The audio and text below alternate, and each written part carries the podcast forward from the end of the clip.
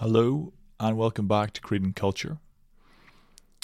This is my first uh, solo video for Creed and Culture, which I'm looking forward to. Although the the topic is is a heavy one.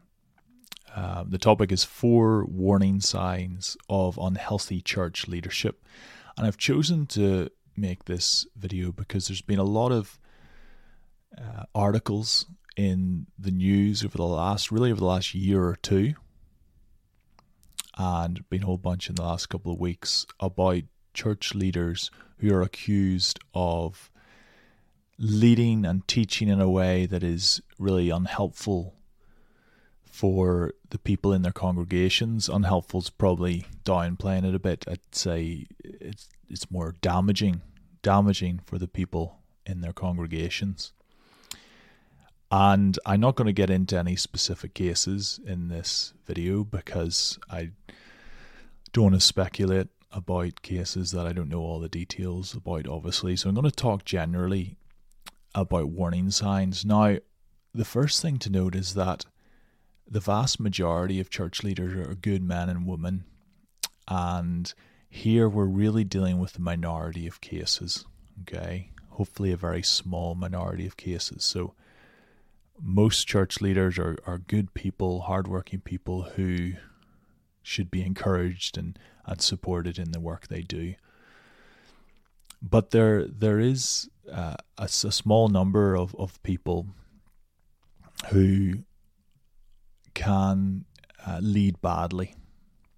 And that's who we're talking about here. The list I'm going to provide isn't exhaustive, okay? So these are just my views, my opinions. There are other people who can provide other warning signs, which of course do do pay attention to. And of course you can challenge my warning signs if you think they're wrong, you can challenge them in the comments. Now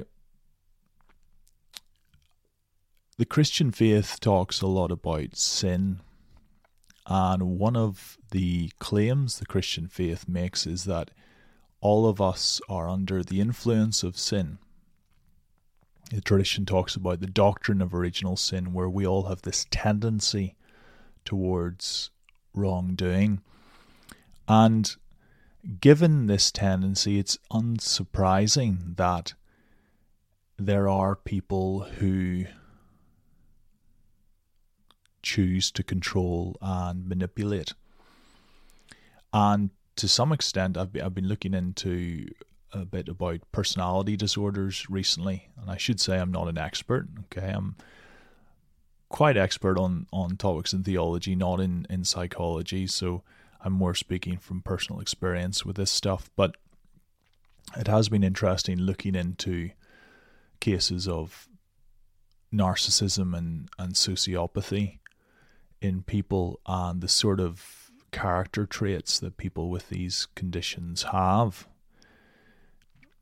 And I think the Christian faith can explain why people would have these these dark personality traits.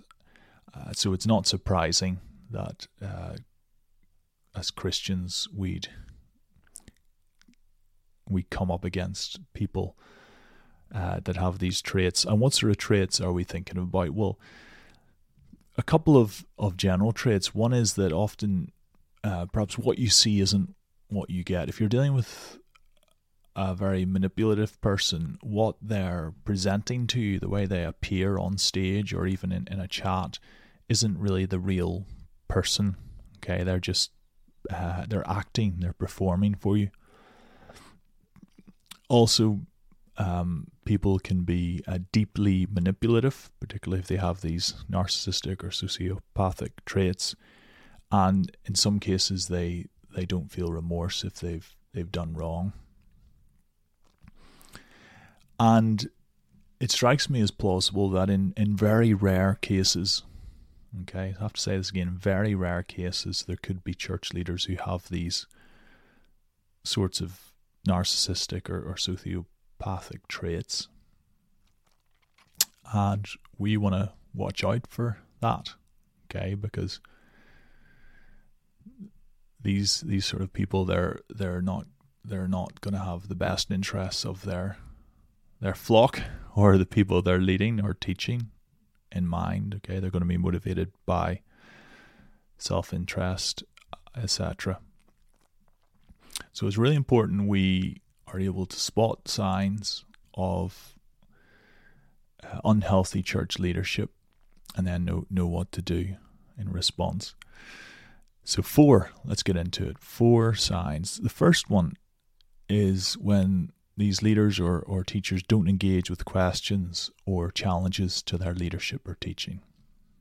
Okay? They don't engage with questions or, or challenges. Now, church leaders are busy and sometimes they just can't deal with every complaint that people have, right? If someone says, I just didn't like the way the flowers were arranged on Sunday, okay, they're very annoyed about that. Now, fair enough, people are passionate about flower arranging, and that is that is good. But um, I guess we, we need to have a sense of um, what sort of complaints we're talking about here. And here I'm thinking of of really quite serious concerns or challenges to a leadership to a leader's leadership style or teaching. Um, that's what I have in mind, and uh, I think it's it's clear that a healthy church leader will listen when he or she is is challenged uh, particularly if the challenges are well meaning, if this is someone who has, has genuine concerns or questions and they want to bring them to the person, they will listen and they will take it on board. They might not necessarily agree in every case. Of course, there's going to be challenges where the person challenging maybe ha- has got it wrong, but uh, they will at least engage with it. And of course, the Bible is full of uh, instructions, particularly in the New Testament, from the Apostle Paul, instructions to church leaders telling them they've got to adjust this or change this or do this differently. Okay, so it's certainly biblical that a, a church leader would be someone who can take on board feedback and learn from it. So my own experience with a with a church leader years ago, I'd, I'd emailed him to discuss some concerns I had. I never I never heard back from him, and um, I messaged one of the associate pastors, and and he sort of just wouldn't engage with with the fact that I'd emailed and hadn't heard back.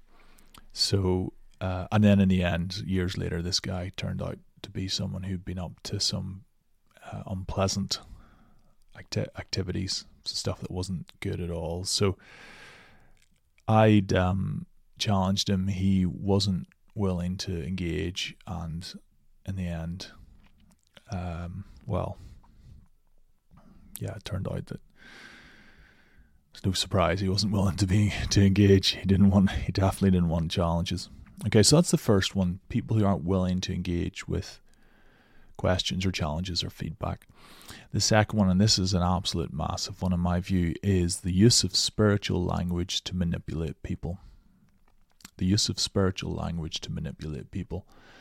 Now, it's really important to be aware that manipulative people will use whatever tools are at their disposal. Okay, they'll make use of, of whatever they can to achieve their ends, to achieve what they thereafter. And within religious settings, there are just so many tools for manipulative people. And I'm just going to give you some examples so you can get a sense of what I'm talking about. So, a manipulative leader could claim that those who are criticizing him aren't in touch with the Holy Spirit. Okay, they're, they're just not connected to what the Holy Spirit is saying. He could claim that those who are raising concerns are engaged in unbiblical gossip. Or, and I've I've heard this one, um, the leader could say that people who, who criticize or, or, or raise concerns are working for the devil.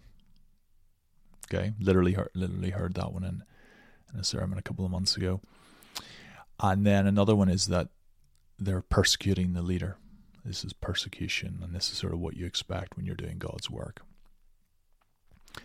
Now, I've come across this manipulative use of spiritual language quite a lot in in some in a very small number of pastors, but pastors who have uh, significant reach, and it's really devastating. Okay, it can have a huge effect on people. But it's really important to again see these signs and figure out what's happening. Figure out that you're not not in touch with the Holy Spirit. You're not working for the devil.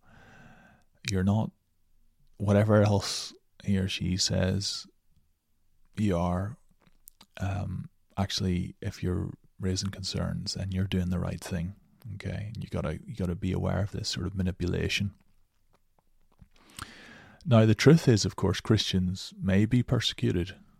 Okay, Bible's clear that Christians will what may well face persecution, and indeed, I think at the moment in contemporary society on issues of gender and sexuality, there's a good chance that Christians will be persecuted if they're willing to to uh, speak up for their faith. But there's discernment needed in deciding what is persecution and what is simply somebody raising some reasonable concerns. Okay, and again, the Christian faith says that all of us are imperfect. I'm imperfect, you're imperfect according to to the Christian faith. So it may be that we're at fault. Maybe that we've we've we've done something a bit off. We need to learn from something, take a bit of feedback, etc. So it's really important to just have that awareness of. Is this is this did I just mess up a wee bit here, or or perhaps actually no no I'm I'm facing really bad repercussions because of my faith.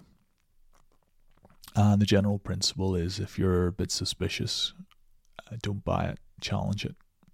Okay, I think it's a it's a solid Christian principle that it's good to challenge and to test and to really see whether the person you're engaging with is robust. Not by not robust in the sense of you want to like annoy him, you know, see see what he's made of. But just if if he's if he's worth his salt, then he should be able to to deal with a, a, a bit of engagement, a few a few challenges. Now this leads us on to number three, which is considering himself more important than he is. And this is another warning sign of an unhealthy church leader. And in a sense, it's similar to number two, because if a leader is engaged in this sort of behavior, then there's a good chance he will also be using spiritual language, okay? So the leader may well claim to be a special messenger from God or have a special connection with God or something like that. Okay? It makes him special, makes him more important than he actually is. You know, he's probably just like me. He's probably just a run of the mill chap. Okay, nothing special, just a normal human being, but he might claim to be uh, special. And his claim might be based on on the idea that God has set him apart as a really special leader. So I knew a pastor when I was younger, and one of the first things he told me when we met was that when he was a teenager, he used to pray for five hours a day.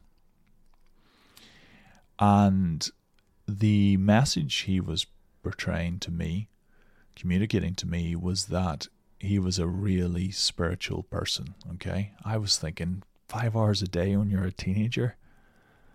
What the, you know, most teenage boys are playing football or video games or watching a bit of TV, you know, playing five hours a day, you know, clearly impressive. If this guy was praying five hours a day as a teenager, this is very impressive.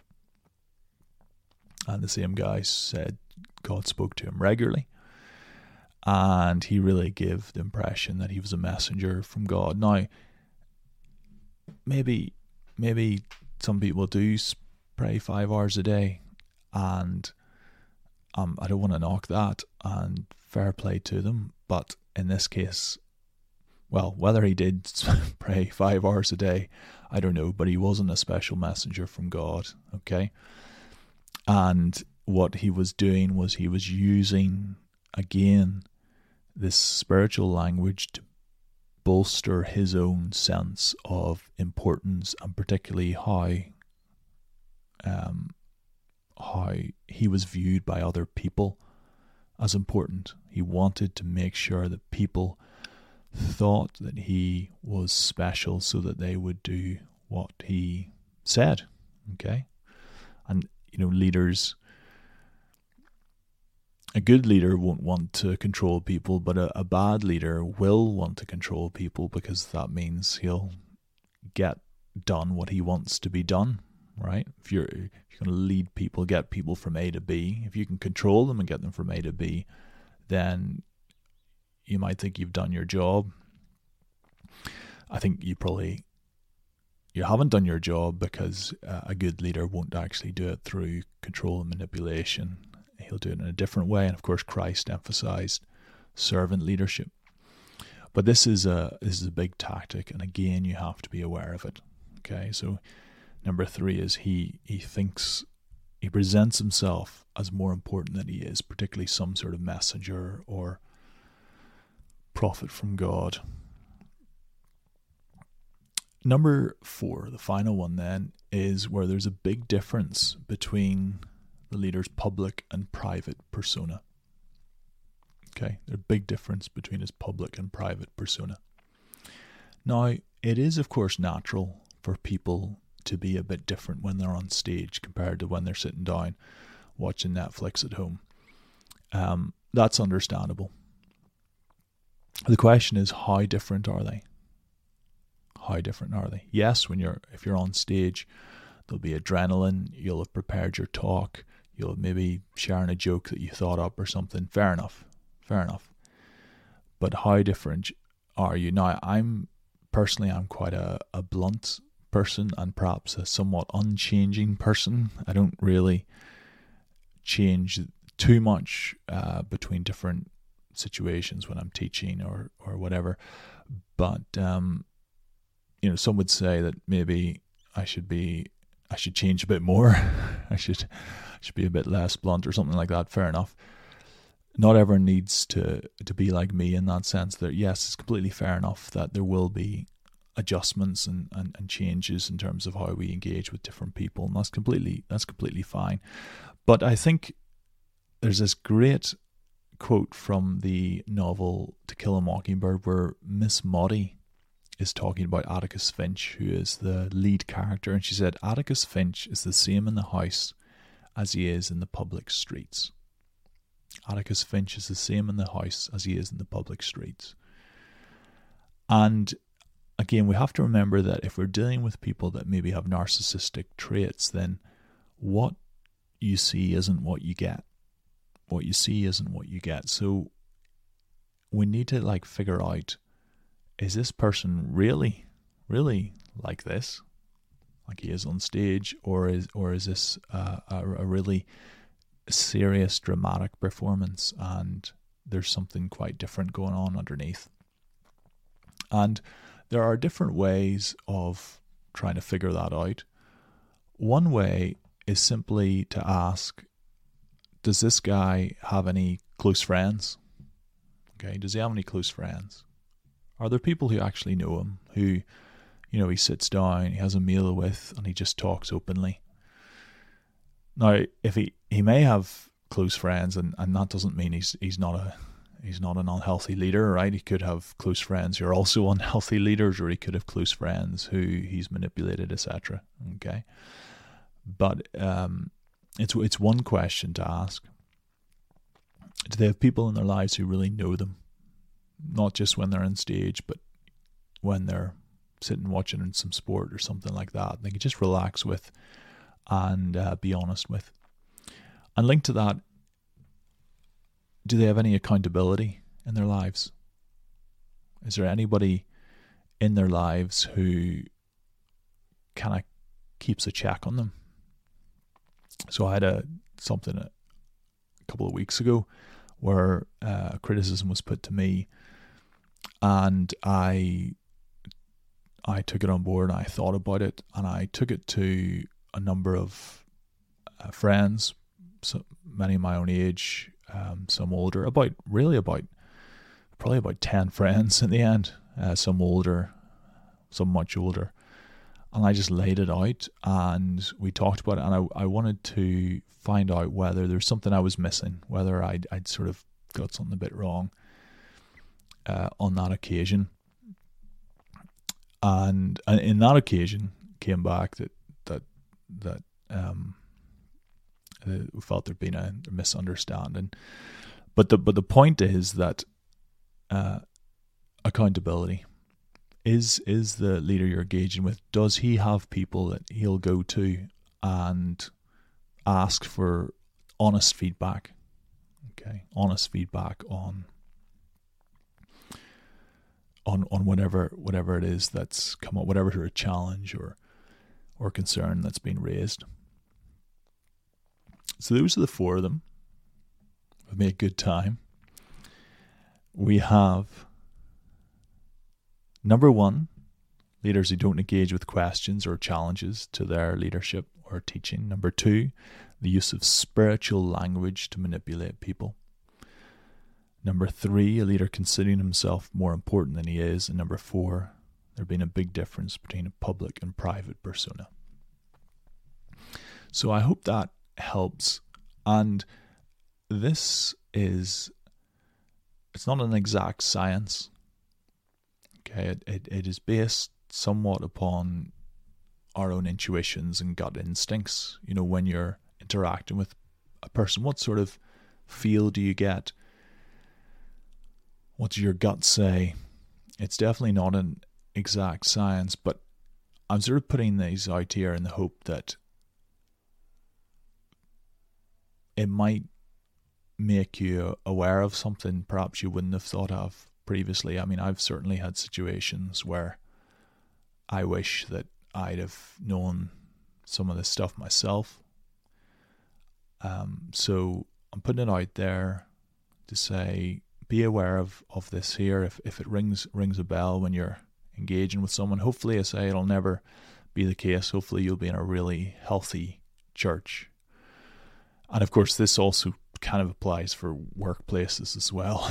That's a whole different story because of course you can have unhealthy leaders and people with narcissistic and sociopathic traits in workplaces whole whole different story but hopefully it won't be an issue in, in your churches but but the message needs to come out really clearly is that if you do um, have concerns, if you see some of these warning signs or other warning signs, then pay attention to them.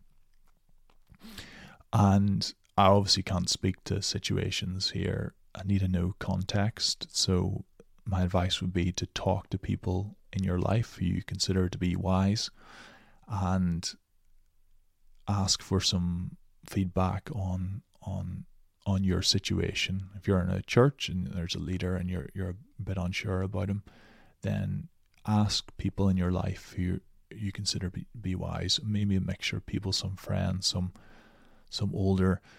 Okay, because for some of these people, again, this this is a very small minority of of, of leaders, but they can be they can be quite uh, dangerous people, and certainly don't want people to unnecessarily confront people like this because it can it can if they're powerful and, and manipulative then they can seek revenge which which we don't want. So seek advice uh, from from people around you people of different ages.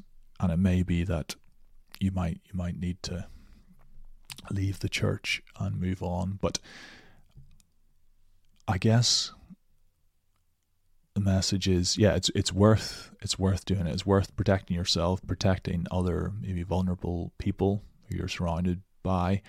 And also uh, it's it's good to have a spine Okay, it's good to have a spine when it comes to this sort of thing. I say the Christian faith is absolutely clear that there are there are some people who are bad news. Okay, not everybody's a, a Ned Flanders who's gonna smile and be nice. There are, are some people who are bad news, and it's really important that all of us have a spine and can figure them out, and then take the action to protect ourselves and, and those around us. Hope that was helpful. Any thoughts or questions, do put them in the comments below. Obviously, as long as they're not too personal, gotta protect yourself. And do join us again next time for more uh, here at Creed and Culture. Take care.